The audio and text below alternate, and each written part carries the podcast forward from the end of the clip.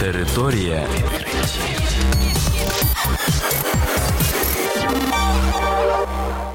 Вітаю вас у програмі Територія відкриттів. Кілька слів про новітнє та надзвичайне. У студії для вас працює Богдан Нестеренко. І сьогодні ви почуєте про наступне.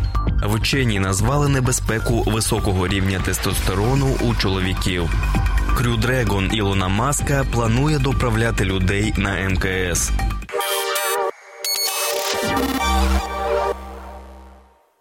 Вчені з університету Нью-Йорка і університету Гонконгу з'ясували, що високий рівень тестостерону у чоловіків пов'язаний з утворенням тромбів, серцевою недостатністю і інфарктами.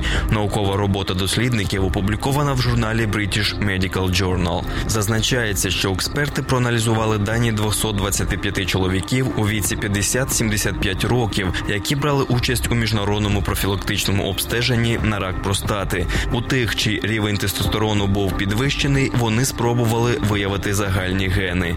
Потім експерти звернулися до біобанку Сполученого Королівства, де порівняли знайдені гени з генами понад 392 тисяч британців обох статей, щоб знайти зв'язок між наявністю цих генів і підвищеним утворенням тромбів, серцевою недостатністю або серцевим нападом. У підсумку дослідники з'ясували, що, зокрема, наявність гена JMJ-D1C може вдвічі підвищити ризик утворення тромбів, а також у практично 8 разів серцевої недостатності.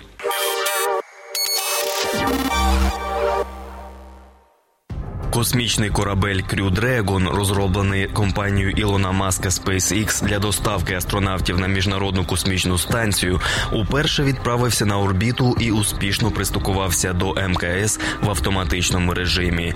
На борту було 200 кілограмів вантажу, плюшева іграшка у формі землі та Елен Ріплі. Манекен названий на честь головної героїні культового фільму Чужий, якому в цьому році виповнюється 40 років.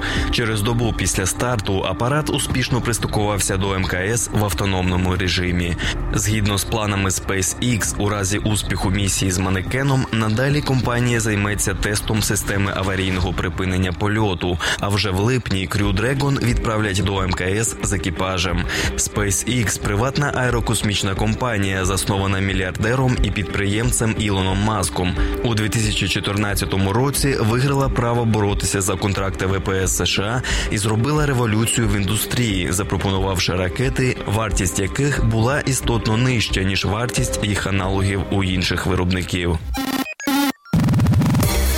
Територія